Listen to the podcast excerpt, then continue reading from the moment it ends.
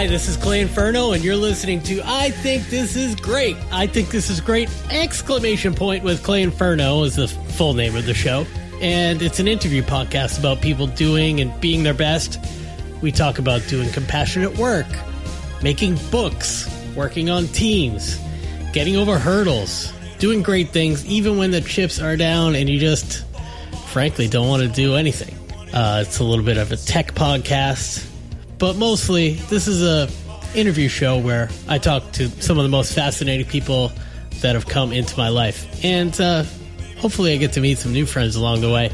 So welcome, and please let me know what you think of I think this is great with Clay Inferno by joining the conversation on social media with the hashtag hashtag ITTIG pod or you can reach out to me directly at C L A Y N F E R N O, Clay Inferno. There is no I in that Inferno, at Clay Inferno, claynferno.com.